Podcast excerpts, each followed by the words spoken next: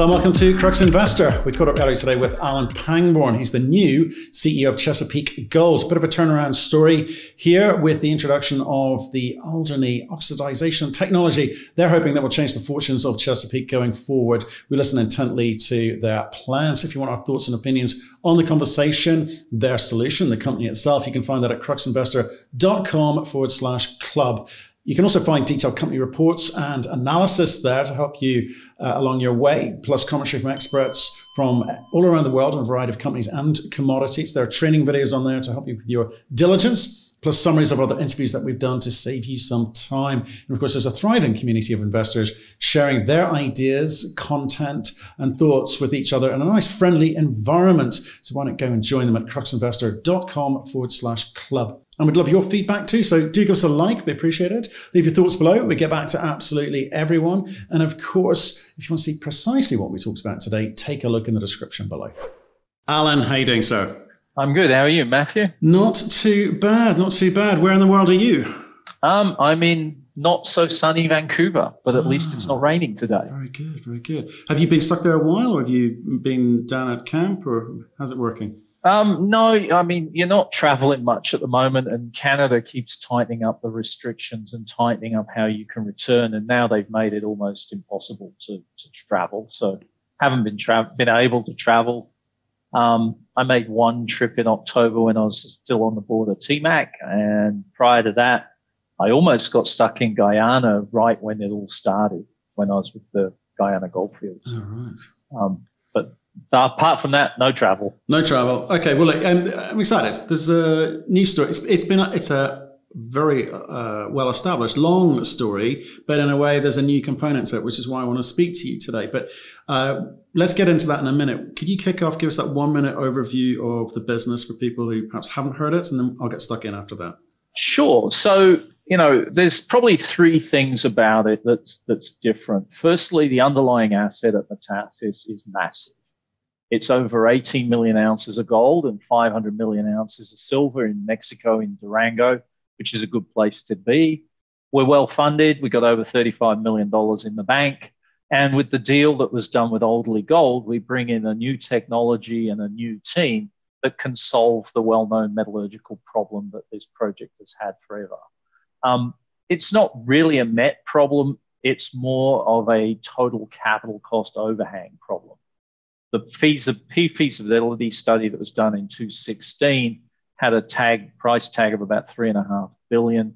The process we're bringing in really brings an order of magnitude difference to both capital costs and operating costs, and that then obviously helps margins significantly. Okay, you say it's not a MET problem, but the market thinks it is. I think the company has suffered from that label for a long time now, and we're going to hear why perhaps you've solved solved that problem. But do you mind if I kind of bring it back a bit because it's like I say, first time we've spoken, first time we've met, first time I've heard this story, you know, from a from a board member. So can just bring it back a bit and see what you've walked into, um, if you if you don't mind. Um, why don't we start off with understanding who you are? What's your track record? What have you done? You know, where have you come from? Sure. Um, so Alan Pangborn. I'm a metallurgist by profession. I've been in the mining industry my entire career. I've had many different hats, many different seats, uh, worked, lived in seven different countries, worked in probably double that. Uh, worked in South America for over 22 years. I ran a engineering company initially, building lump sum turnkey projects for the gold business specifically, uh, in Chile and Peru and elsewhere. And then I went to the other extreme joined uh, the largest mining company on the planet, BHP, and um, did the first feasibility or pre-feasibility study for Agua Rica, which still hasn't been built, and that was one of the reasons we probably dropped it in BHP. Um, built the Tintaya Oxide project up in Peru, and then built probably the largest single build uh, sulfide heap leach oxidation recovering copper at Spence, which is just outside of Calama in Chile, and that was a billion dollars back when you could still buy something for a billion dollars. Um, you know, and it was a massive project. It was uh, 250,000 ton a day mine, 200,000 ton of copper, just huge. So built stuff, um, most recently, I was the COO at SSR for five years. I came in just after they started up um, in Argentina. It wasn't doing what it was supposed to do, and I came in to help the CEO, the new CEO at the time. We fixed that, and then as anybody who's followed the SSR story, we took that company from a single struggling asset all the way up to three assets across three different countries, improved all three of them and turned it from 100,000 equivalent gold production to over 400 and market cap went from 500 to 2 billion. But more importantly, from my point of view, we changed the culture inside the company to be a production company where you get rewarded for delivery. And at the end of the day, my role as COO was deliver production costs consistently quarter over quarter, year after year. And we changed the culture in SSR and we did that. In fact, we did it the entire five years I was there and they've continued to do it for the last three years since I left. So change the culture, change the company. Um, so yeah, I've done all that before. Um, now with Chesapeake and Metates, it's uh, do it again. Yeah. Well, you you sound you sound like you're a problem solver, right? That, that that's mm. what comes across when I read about you, when I've watched interviews, when I'm listening to you now. You, you seem like you uh, like solving problems, which is great because you got an almighty one here. It seems. Did you know what you were walking into, or was it serendipity that you came together? Um, we were looking for it. We were looking for this type of project because the technology we bring will change the way people look at refractory gold deposits. Well, let's let's clear that up for people. Okay, you're you're, you're talking about the Alderley uh, oxidation, sorry, oxidation technology that you have, you own, right? That's we don't own it. We licensed it. Got it. So I've been I've been watching the technology for quite a long time, um, and I approached them about two and a half years ago, got a license, and then put it into Alderley, which was our private company. And we've been looking at assets for the last two and a half years, trying to find the one that works for everybody. Yeah. You know, when you do these deals, you have to have three things. Technically, it has to work. Financially, for both parties, it has to work. And socially, it has to work that they're going to allow you to come in, take over their company and do what you need to do to make, make it all come together. And Chesapeake was the one that we found that fit, ticked all the boxes. We looked at many others ticked two out of three, one out of three, none out of three. Um, but but Chesapeake ticked all three boxes. Um, most of the previous team is still there, and I'm working with them, and we'll work out how we're going to put all this together as we move forward. We've only been in, I've only been in the seat three weeks, and you're the first major interview I've done. Oh, thank you very much. Um, let's um, talk about the technology. So let, we'll, we'll, come back to you know the the marriage, as it were. But let's talk about the technology. So you um, licensed this out or decided to work with mm-hmm. this technology. How long ago? As I said, I've been watching it for a long time, um, probably seven years plus. Um, and then and then two and a half years ago, I put together a company, brought a license into it um, and with that license, I get access to all of that R&D that was done over the last seven or so years. And also, more importantly than the patent pending and, and what works, I actually get to see all of the other things that they try that didn't work. And that's really important. People often miss that piece. Yeah, you've got a recipe, but that doesn't make you a chef. It's all those things that don't work or don't make it come out quite right. And so that gives you the operating window that you've got to operate in and why. The important thing as well with these things is why. Why does it work? Not just it does. You know, you've got to understand the fundamental physics and chemistry behind it. Once you do that, you go, aha, got it. Okay, but so explain what you've got a license for. You've got a license to use this technology and adapt it any way you see fit, or are, are they in charge? who's in charge when you're applying it to something like Chesapeake? Who makes the decisions? We do. Right. We do. So we the only tie back to the licensor is the one percent royalty stream on production using their technology. So if, if for argument's sake, I came across another asset where there's a different way to do it, and as you said, I enjoy solving problems. Um, we can go after that as Chesapeake and do what we want with it. If we want to use the license and that technology, we owe the owner a 1% royalty stream once we're in production. Any, any improvements are mutually shared. Um, and that, that's the only thing. There's no, there's no limits on where we can use it. It's unrestricted. Um, as long as we comply with the terms, it's uncancelable. So okay, off so, we go. Brilliant. So you've got someone who um, owns this technology, oxidation um, technology. Yep. They've licensed it to you, and to how many other people, and where is it being used successfully? So the technology is being developed by the licensor at one of his sites at the moment, and they they're in front of us, right? So they are way further down the track. They've already done all the test work. They've already done the variability columns on their, their, their ore body. They've built pilot plant pads and small ones and then larger ones and they're run, ramping up now. Um, so they're in front of us. So we're a fast follower, not, not the bleeding edge. Right. Um, so that's one advantage that it has being in the situation we are. Um, so that's the only other place it's being used at the moment is where it was developed. And as far as other licenses, as far as we know, there are no others out there. They're not restricted on, on what they can do with the license. Just the same as I'm not restricted on where I can go and use. And what is the license? Are we talking about a flow sheet? Are we talking about chemicals? I mean, what, what exactly have you? All of that. Right. So break it down for me. Tell me what it involves. Um, so it's it's a process chemistry set that allows applicable to heap leaching.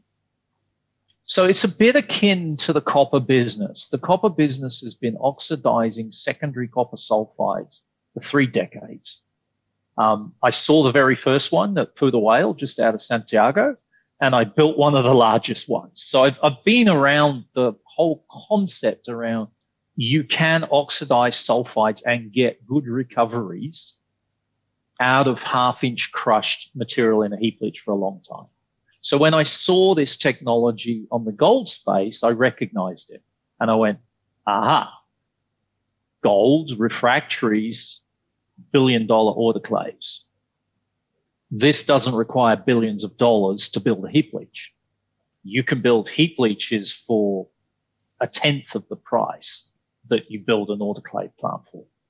Yeah. And if you look at the presentation, there's some, some benchmarks in there that compare autoclave plants that are known against a heap leach, heap leach plants that are known, both capital and operating costs. And, and the, the delta is phenomenal. Okay. Yeah. Well, let, let, let's park that for now. I do want to come back to it, but I, I want people to actually understand what it's being applied to. You mentioned some pretty big numbers in there. We're, we're to, you know, talking mostly about Metates in Mexico. There's a outlier project in, in Nevada too, Talapoosa. But I think we'll just, if you don't mind for today, just yeah. park that up because the key for you is being able to unlock, um, you know, Metates um, because these are huge numbers. I could, when I was reading this, I was trying to work out has this one of the world's worst business plans because it just kept getting bigger and bigger and bigger as opposed to trying to unlock um, the value by actually starting to mine. But was that the problem? They could, people could the people who were running it couldn't work out how to unlock it technically, metallurgically. They worked out how to unlock it. An autoclave solves the problem. It does work, right? The problem is the capital cost and therefore the economics. If you're prepared to give me three and a half billion dollars, I'll go build an autoclave plant. I won't because I think that's a stupid thing to do in this particular case because the economics don't work. It's an economic issue, not a technical issue. Once you find another way to crack the nut, you don't need a sledgehammer, which is what an autoclave or a roaster is right? You need to tickle it, not bash it. Yeah. And, and the heap leach approach allows you to do that at a way more economic position. Yeah. way less energy, way less water, way less capital.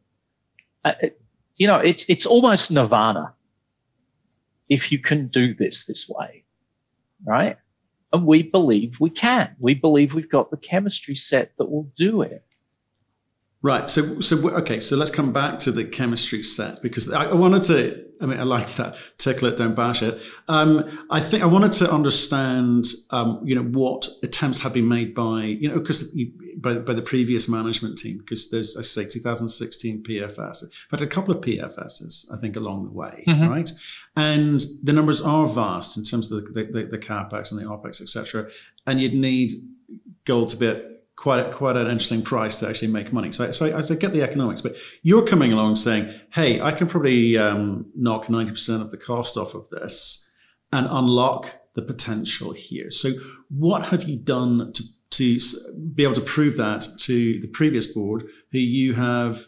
Well, are they still there, or have you completely replaced them? Yep. No, there's there's most there's there's been one, two, three, four of us are new on the board. Right. Myself, and, and three new board members. Um, and two, I think it was two dropped off. So we've gained a couple. Um, so, you know, it, it hasn't been a complete RTO.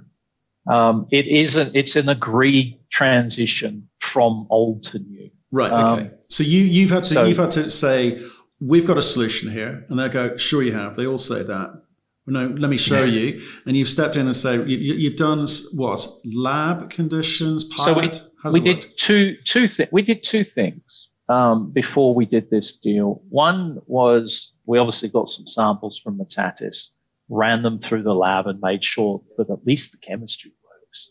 Because if the chem- if the sulfides won't oxidize, it all becomes irrelevant, right? Because you haven't cracked the first step. Uh, so we we checked that a Metates's sulfides will oxidize. B, after they've oxidized, I can still get the gold and silver with cyanide. So it ticked those boxes. It worked chemically, technically. Um, the board, the, the original board got some independent people in to review the test work, review the results.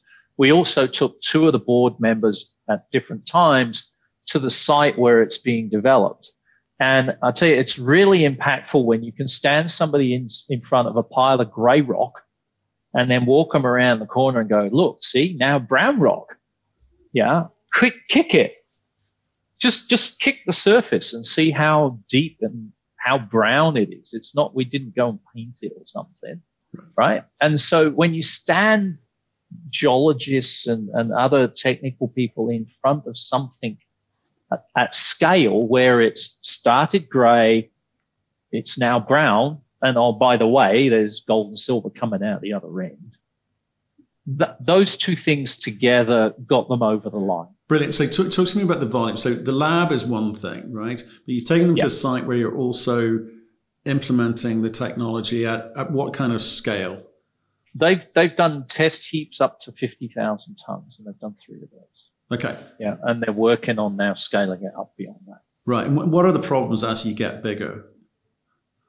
Um, operator control in the window is is one issue that comes up, and it's just get it's again it, it's it's a bit of changing mentality that you're actually trying to control a heap leach, not just throw it and forget it. And she'll be right. If we don't get it today, we'll get it tomorrow. If we don't get it in the primary heap leach, we'll get it in the residual when the next lift comes over. You, you hear that, that mentality a lot around heap leaches.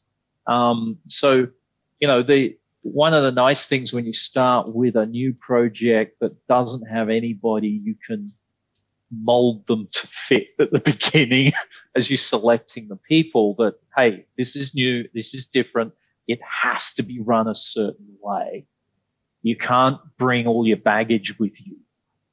Yeah. It's, it's like any process. If you've never seen it before, there's a way you've got to do it. Yeah. Um, and as I said earlier, part of the, part of the information you've got is we know what not to do, not only what to do. Yeah. And, and we understand why, as you widen out that operating window or try and mix things, it doesn't it doesn't work and why it doesn't work and how to stay away from that. Okay, so you've got to go through a process now of testing this at scale yes. to prove to yourselves, to prove to the market that it that it works. You are getting the recoveries that you think you can get. Yep. It does cost what you think it's going to cost. And yep. so how long are you allowing for that process, first of all?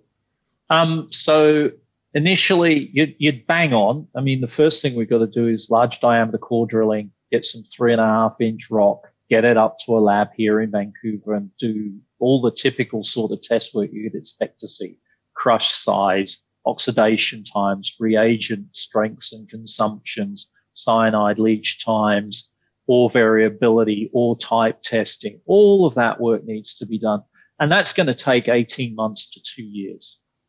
Yeah, I've been around this long enough.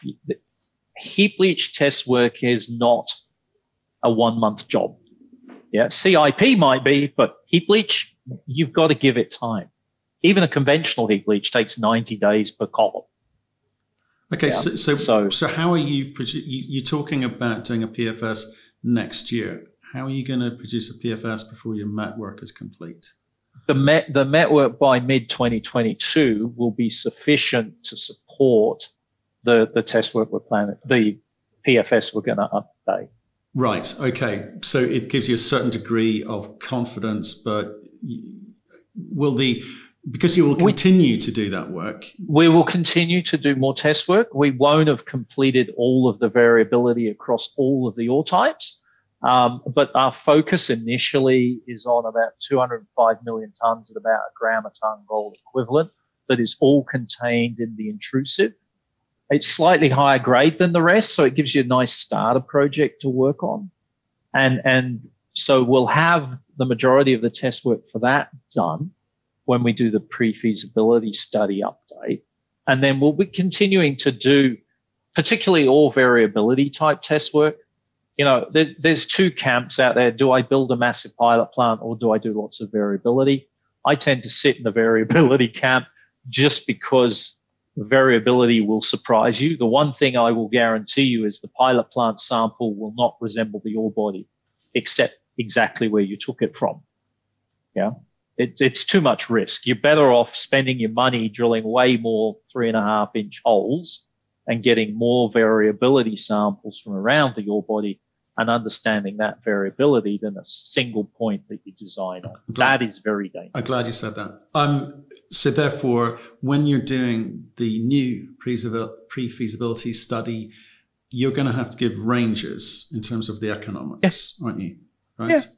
Yeah. But you think by the time you do a feasibility, which you're you're telling us is 2023, you should have a little bit more certainty because of your variability testing, and you've got more data points to feed it. That, that's what yeah, you're saying. Exactly. Okay. Good. Yeah, exactly. Totally understood. Totally understood. Um, so you raised some money in August. 20 million bucks. Well, the previous management team mm-hmm. presumably raised the money uh, yep. then. Um, how much have you got left today? We've got 35 million in the bank today. And we believe that's enough to actually get us to the end of the feasibility study. The reason for that is because with such a large deposit that's already been drilled out, I don't have to do a large infill drilling program until you actually get to the point you say, right, we're going to build this thing, do the infill drilling for grade control and all the normal things you do before you start up a project. So 35 million should get us to the end of 2023 sometime. Fantastic. And because you've well, you are suggesting the capex should come down dramatically. This yeah. Doesn't need a major or large mid tier to step in and get involved. Is that, is that what you're mooting? That's that that's correct. If if it all works out as we believe it will, and we've obviously done some calculations before we even did the deal on what we thought this could be. Um, we it, you end up with a project that is financeable by a company the size of Chesapeake. It's buildable and deliverable and operable for a company this size. And then it's scalable. Because we're starting just on that 205 million tons, we're thinking about starting in the 15 to 20,000 ton a day range. Why that range? In my experience, it's actually a nice size. Um, you know, nice is a horrible adjective, but it's it's a project that a small competent management team can keep their arms around and actually deliver it on time, on budget, safely, and it all work, all those nice four things you have to always do. Yeah. And, and it's financeable by a company the size of Chesapeake. You're not looking at going out and raising a billion dollars in equity off of three. How do you do that? You can't. Yeah. And you don't need one of the big boys to come in and say, we'll help you. Trust me. Right. So we can do it ourselves. And it, it then forms the cornerstone of a, a company. Um, there's, there's one slide in the deck. Even when I put it together, I looked at it and went, this can't be right. We checked the numbers and checked the numbers. And it's the one that compares the 2P reserve to the 2P reserves of the likes of Kinross, Kirkland Lake, um, Agnico Eagle, the, the three big ones next to it. There is more 2P reserve in Metates than there is in those other three companies as a whole. That's the end goal. That's not going to happen tomorrow. That's not going to happen in three years. But that's the end goal. That is, Metates is a cornerstone asset to build a real mining company on. Right. And that's what we want to do. So build it small to start with, capital that we can finance, project we can manage, and then scale. And scaling up is always easier and cheaper than building the first one. So it's, it's all about risk mitigation as well. It's, it's lump size pieces that we can take and we can digest of what is an elephant. We know where the elephant is. We know what the grade of the elephant is. It's now just how do I break it up into pieces and, and then build a company around that. Yeah, there's no doubt that it's always been a big project. It's always, you know, been about can I how much can I metal can I recover? Right. That that's yeah. being, being what people are, are addressing uh, or needing to see addressed. When do you think people should start listening to your story again? Because you haven't proved anything yet. You've got still some proof points to, to hit. So why should the market pay yeah. attention to you now? It depends on the type of investor that they are. You know, Uncle Eric will tell you all the time, you know, take the Metates resource reserve, give me a dollar an ounce for the silver and I'll give you the gold for free. And we're still undervalued by a factor of two right? He said that in his podcasts around other assets as well. It's one of his, his mantras he uses. Yeah, and we all know Eric is looking for large silver plays, and that's fine. So if you're that sort of investor, you should probably already be in it because silver's already gone up. Yeah. You might have even missed the boat a little bit, but Metates has been quiet for a long time. So we're significantly undervalued on that metric as soon as the market understands that we're not going to try and build a three and a half billion dollar project, the overhang that that has on the market should prick up the interest of the investors. Because at a 90% reduction on the capital, you can do the numbers yourself and you suddenly look at it and go, even at 75% recoveries, which is what you typically see in an oxide heap leach at the size we're looking at, we're undervalued compared to our peers, big time. Factor of six, I think one of the slides shows. Um, so it really depends on what type of investor you are and when you want to come into the story. But there's multiple entry points as we produce the results from the test work. Even today, if it's an option play on the metal price, take your pick. But so tell me this: um, you talk about different types of investors, but what type of CEO are you? Are you tempted to leverage this frothy silver market at the moment and change this to a silver led story. Is that? No. No. No. No, it, it, look, every, there's fast money moves around and it's called fast money for a reason. Right. And so you, you, you saw it with the Reddit thing and it was just ludicrous. Um, we're, we're, we're going to build this thing. We're going to build a company. It's the same as I did when I was, we were with SSR. We took a struggling company and then a single asset and built a bigger, better, reliable, predictable company out of it that makes money. Yeah. And then you can value me as a company the same as you value Kinross, Kirkland Lake, Agnico Eagle, B2, whoever. And that takes time. But I'm here for the long run you know, one of the things that a lot of people don't realize, the deal we did with Chesapeake was all paper and it's locked up in escrow for up to seven years and it's based on milestones. So I've got skin in the game. I'm here for the seven year ride to get this thing built, running and beyond. So we say, we say, just tell me, what do you mean up to seven years? When, when can people start dumping this into the market? Um, so there's in the, in it's all in the public market sure. now, but there's a fi- I think it's a five percent per annum for the first four years, and then there's three milestones: feasibility study, construction decision, commercial production on Metates or a other large asset that's not Talapoosa. Okay, okay, yeah. that's that's interesting. So there's no big overhang waiting to happen. No, no, there isn't. There isn't a big bang when all of a sudden there's 10 million shares suddenly come out, okay. unless we're already producing. They all come out by the time we're in commercial production. Right, and again, Which, just a sense of where, where your head's at. This this project has always needed high precious metal prices, right? But mm-hmm. what's your view of the market going forward in terms of where we're at? You, you, said obviously that ridiculousness with Reddit and so forth. I guess you're talking about the silver squeeze. Um, where, where, do, where, where, do you th- where do you think this thing settles Or where, what, what sort of pricing do you need to see or expect to see? We, we still need to do the work behind the, the study work to actually understand what the margins end up looking like. But, you know, it's, it's going to be a very healthy project. Certainly at these prices, way back down 1500 or below. I wouldn't be surprised if it's under a thousand cash costs easily. Yeah. But we've got to do the work first. Yeah. And, you know, where's the gold price going to settle? I don't know. The one thing I do know, whatever I tell you, I'll be wrong. Probably. We all yeah, definitely. um, well, look, at that, great run through. I, I, wanted to, like, I was really keen to speak to you guys because I said, you know, when, when I first look at this and when we looked at it last year, it just seemed problematic. Let's use the word problematic. Um, hmm. You've come in, you've made an agreement, your feet are just under the table. Uh, you've got a bunch of stuff you've got to now deliver into the market. Um, so yeah. we can expect to see sort of what? What sort of regular communication can we expect to see from you with regards to the, the tests and uh, various results? So there's there's a couple of things. You know, we we're working on getting the permit, mobilizing a contractor to drill the holes, and we've already started doing that, and and we hope to get that on the ground by the end of the month. Once we do, we'll we'll let the world know we're drilling the holes, guys.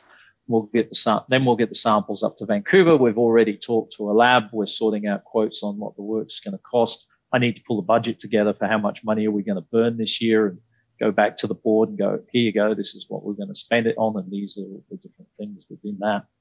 Um, one of the things we want to do, which is probably a little unusual, but we want to take the existing PFS and get it back an update to it where in section 2425 you can add other significant information or something it's called under the 43101 guidelines where we put a scoping study of what this looks like with Metates. So we'll do some engineering around layouts, earthworks, construction costs in Mexico. What does it cost to get reagents down to Mexico?